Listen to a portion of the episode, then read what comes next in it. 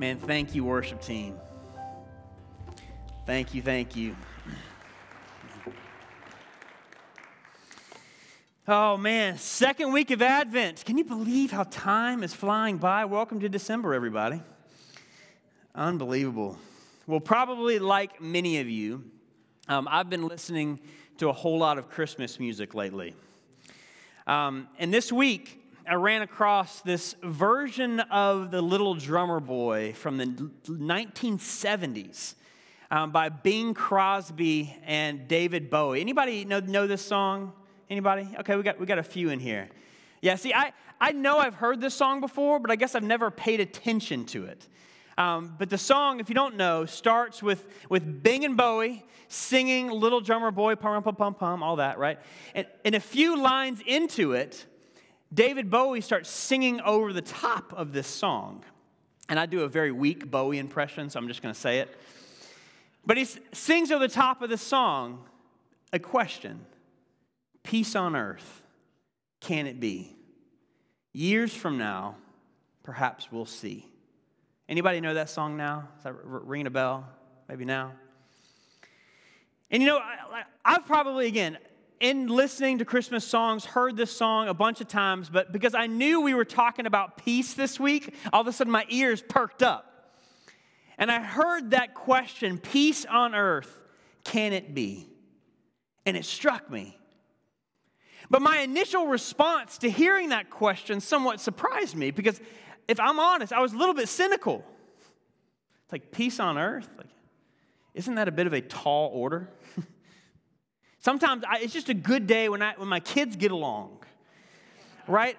Or I just, I just want a little peace in my own head. Anybody with me on that? Yes. But peace on earth. Really? I mean, in this political, cultural, societal climate that we're in right now, where you're not always sure who the good guys and the bad guys are, peace on earth when there's still so much pain over how people have been mistreated across the world based on the color of their skin, how they vote, where they're from, you name it. Peace on earth. When it seems like people are just fine shouting at each other online in the comfort of their homes and they never have to listen to anybody who disagrees with them. Peace on earth. When family members aren't even talking to each other because of their vaccination status. He's getting real, isn't he? Peace on earth when millions of babies are being aborted and millions of children are being abused and trafficked in our nation and around the world. So, man, forgive me for being a little cynical. But my initial response is really? Maybe I'll just focus on peace in my family, peace in me. Can that be? but the thing is, when I think about Christmas, I think about peace in me. I think, well, maybe after Christmas I'll find some peace.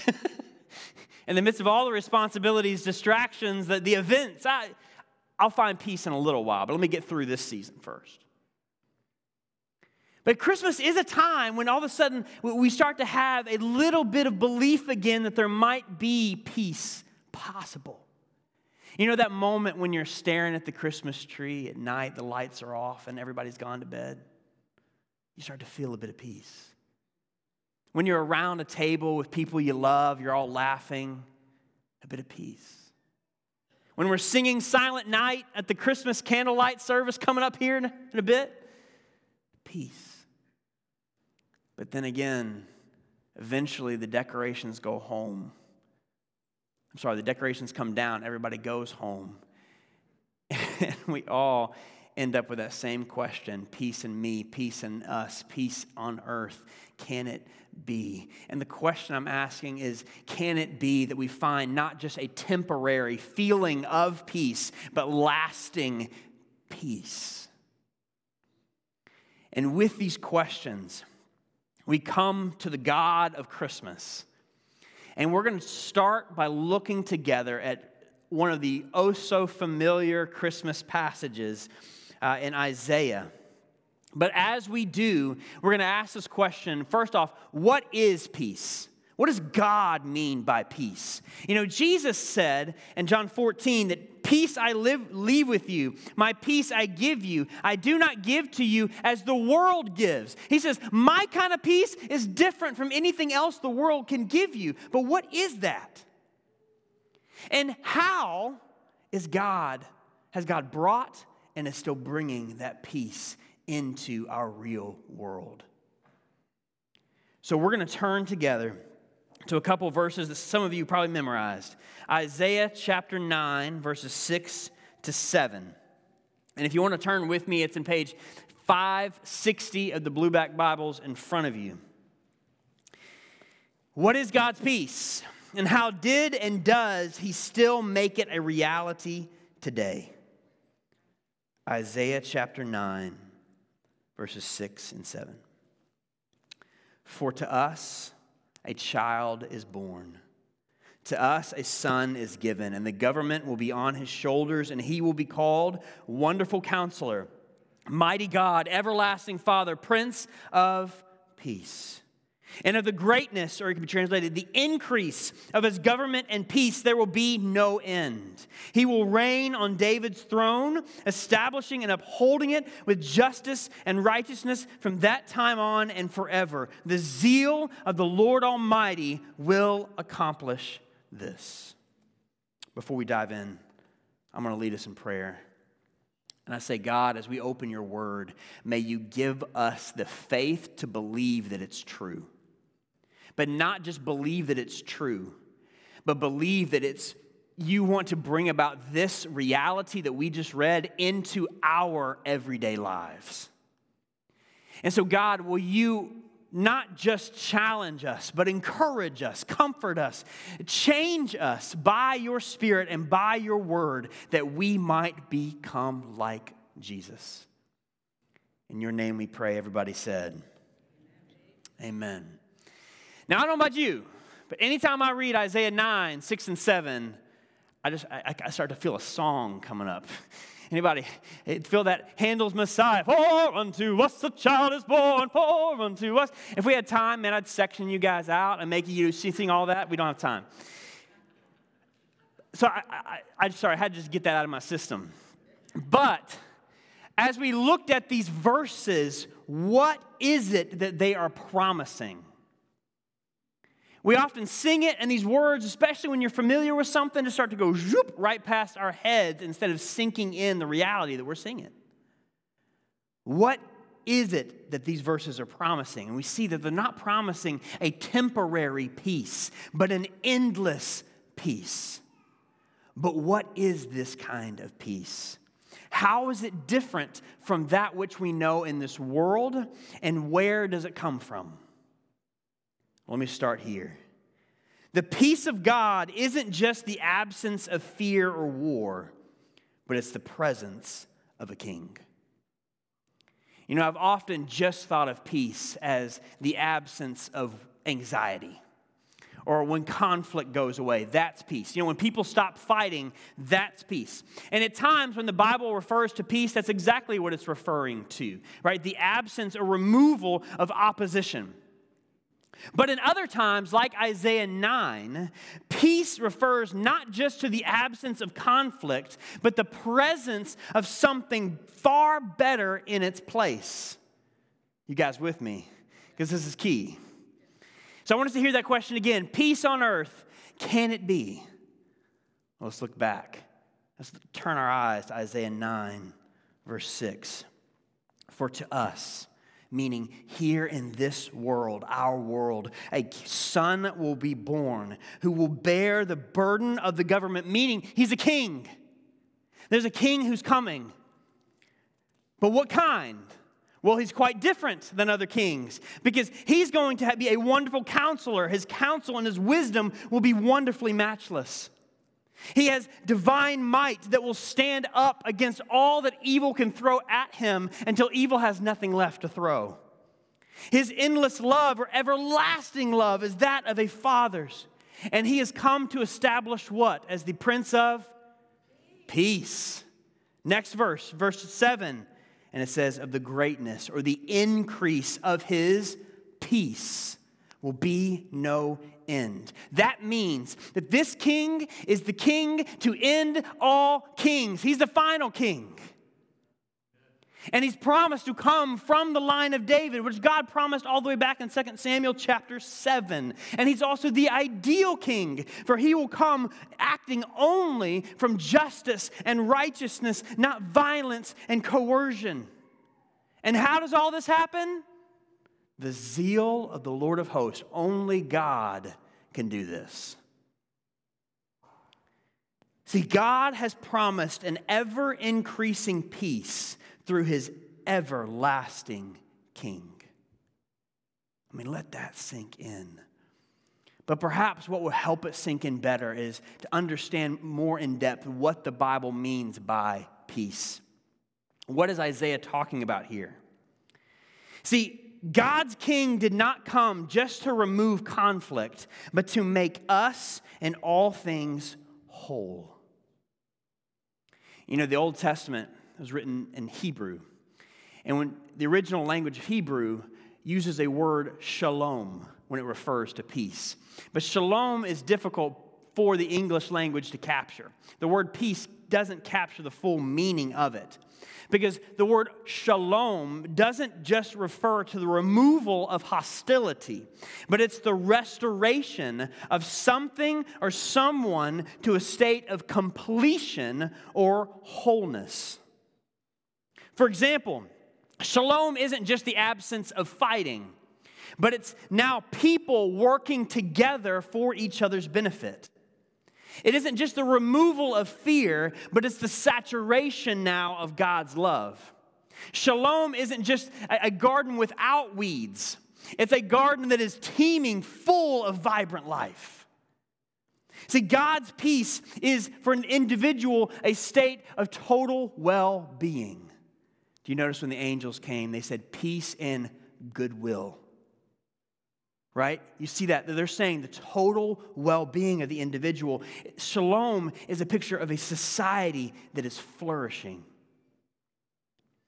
But see, prior to human sin, the Garden of Eden was in a state of shalom. But when human arrogance and selfish desire led us away from our Creator, not only did we lose shalom in our relationship with God, but also with each other and all of life across its complex and moving parts got out of whack too. And instead of shalom came shame, confusion, hatred, and greed. But Isaiah 9 is saying that when this child is born, he will not only remove the hostility in our hearts toward God but, or between humans with each other, but he is coming to restore shalom, everything to wholeness, completion is the way God had it to be. And you see, this is the good news of Jesus. Some people think the good news of Jesus is, well, he forgives me, so I got to go to heaven one day. Well, that's part of it. But the full, complete picture is that he came to usher in his shalom. And the Prince of Peace has to be God's king because only God created us, which means that only He knows what it looks like for us to be made whole again. So it has to be God's king. And when he saw our sin, and he saw the brokenness within us and across all aspects of our lives and society, he moved in mercy to be born among us. I mean, right? It's unbelievable. And this is the true joy of Christmas morning. It's true joy of Christmas morning that heaven's King came down to our earth. But instead of leaving us searching for a facade of peace in our human power, Christ came in humble love to be our everlasting peace. So, 600 years after Isaiah penned these words, they were realized in history. And that Luke tells the account, the story in Luke chapter 2, verses 1 to 7. And in this story, I want you to notice something, though. This is the, the, the story of Jesus' birth. But I want you to see something here. That in this story, to read seven verses, Luke 2, 1 to 7. He mentions two different kings. See if you can pick out who these two kings are. Luke 2, 1 to 7. In those days, Caesar Augustus issued a decree that a census should be taken of the entire Roman world. This was the first census that took place while Quirinius was governor of Syria, and everyone went to their own town to register. So Joseph also went up from the town of Nazareth in Galilee to Judea, to Bethlehem, the town of David, because he belonged to the house and line of David. And he went there to register with Mary, who was pledged to be married to him and was expecting a child. And while they were there, the time came for the baby to be born. And she gave birth to her firstborn, a son. She wrapped him in cloths and placed him in a manger because there was no guest room available for them. All right, who were the two kings he just mentioned? For I'll give you a hint. One's Jesus, okay? Who's the other? Caesar Augustus. Now, why would Luke tell the story putting these two kings right next to each other? Because he wants us to see a comparison between the two. He wants us to see a comparison. And at first, we see, because these, these are two kings that both promised to bring about peace, but in two totally different ways. First, Caesar Augustus claimed to bring about peace, which was, in his mind, an absence of hostility in the world, but it was with, sorry, not by, with dominating power from on high. So Caesar Augustus was the adopted son of Julius Caesar. And he, Augustus won the throne of Rome in 27 BC after a brutal and bloody civil war. And once he won the throne, he turned the Roman Republic into an empire and crowned himself as its head. And then to add to that, he then declared that his dead adopted father, Julius Caesar, oh, by the way, he was a god, which makes Caesar Augustus what? Son of God. And there's this old Marian inscription that read, sorry, I say Marian. Um, can, can, I give a quick parentheses here? Because I just think this is kind of cool. Myria is, is, is, Myra is a town in Turkey. That's where St. Nicholas is from, by the way, if you didn't know. Yeah. St. Nicholas of Myra. Funny fact, has nothing to do with this. Back to, okay. anyway, an ancient uh, inscription was found in that city that read, Divine Augustus Caesar, son of a god, emperor or commander of land and sea, the benefactor and savior of the whole world. So Caesar claimed to be a son of God and savior who would bring about justice and peace to the whole world. Does that sound familiar? Do you see why Luke may set up a comparison here? Yeah. But Caesar's peace wasn't shalom. It was the absence of hostility. He brought about a peace, but it was through fear, violence, and coercion, lording over people and pushing them down until they stopped fighting back. He brought about a peace, but it was the co- at the cost of others. He gave the powerful people the feeling of peace, but it was off the backs of those he oppressed, like the Jewish people.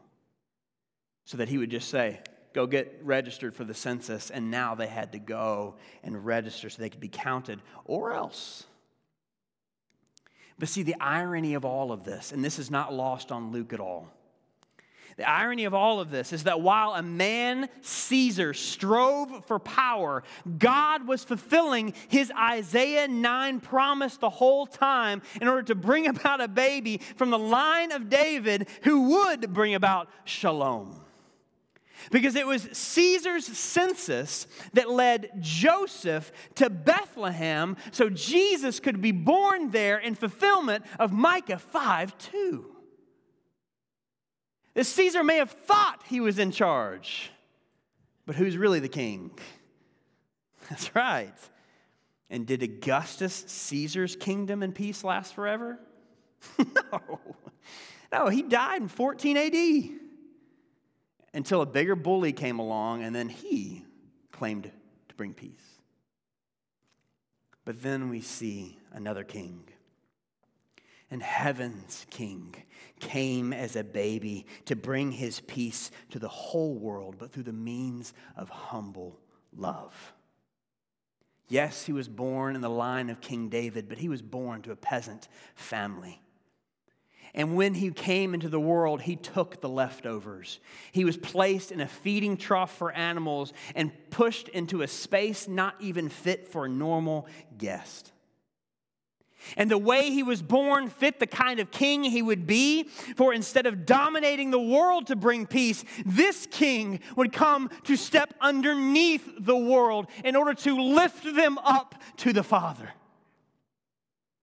And that our peace comes not at the cost of others, but the cost of our righteous king. And the same baby who would lie in the feeding trough would allow the beastly Pharisees, the animalistic Roman guards, to consume him.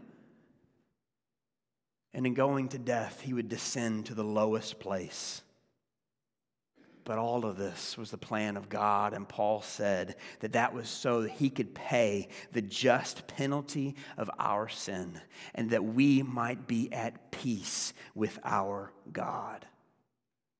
But this peace isn't just about the removal of sin, everybody. It's also about the presence of the life of Jesus within us by his Holy Spirit. And that's why we say Jesus didn't just come to give us peace, he came to be our peace. For it is his life in us that makes us whole. You guys tracking with me? Man, I hope so.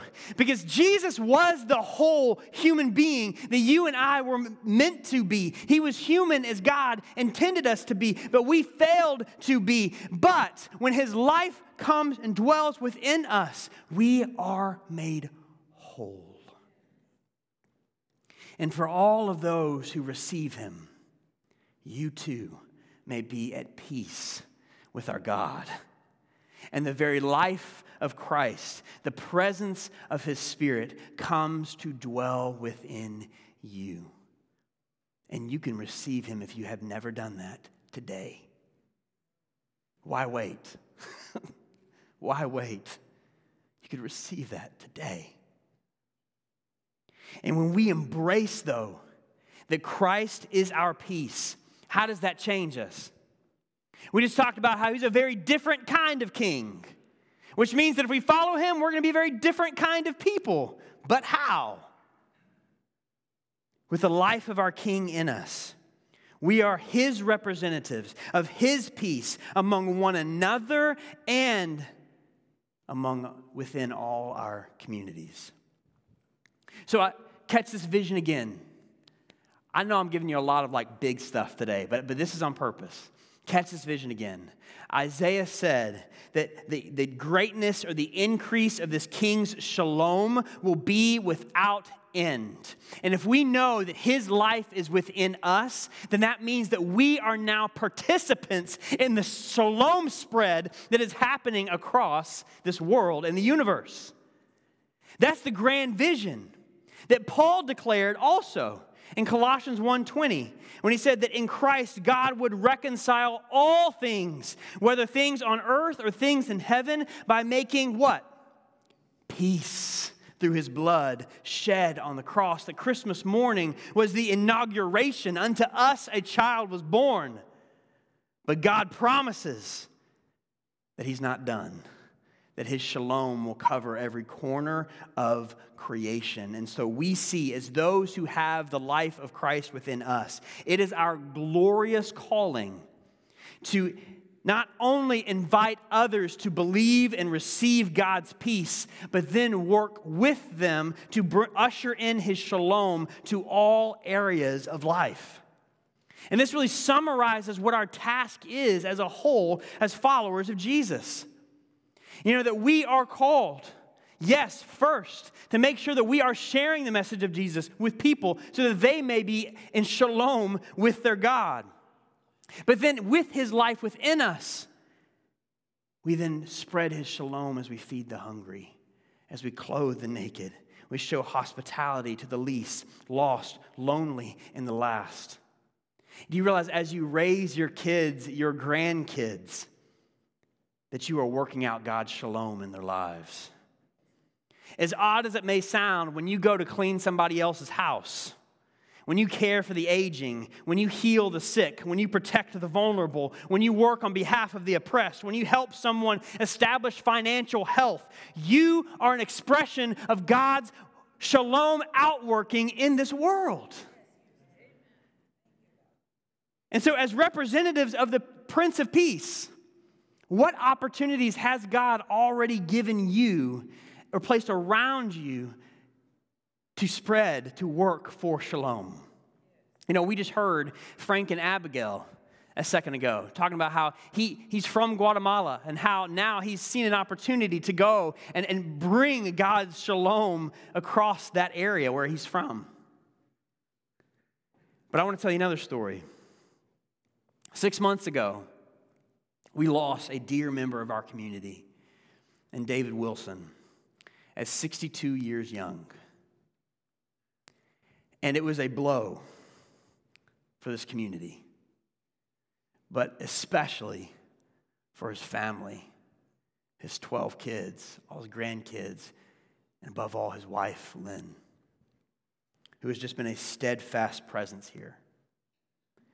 And watching Lynn go through the grief and the pain of loss, man, I have seen a supernatural strength and grace in her. But for, as it would be for anyone, it has been overwhelming too. And among the many questions that she's asked is one of them is, well, how am I possibly going to keep up with this house that I live in when her husband David used to be the one who, who did all the repairs? Well, two weeks ago, 30 different people showed up to her house. Some of them were her kids, her kids' friends, and a bunch of them were some of you guys. Just showed up at her house to rake, repair, restore, and worked all day on a Saturday. And as I found out about it after, I didn't even know it was going on, which is like beautiful for me to see because this is a picture of God's people taking the low place to lift up somebody else in order to bring about the reality of God's shalom in her home. I had to say that shalom in her home, right?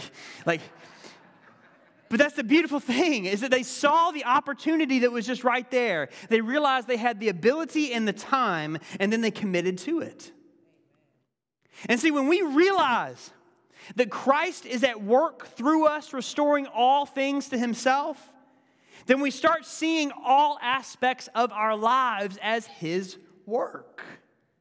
Don't we? I mean, I've heard from some people say, like, I, I don't feel like, like, like God uses me.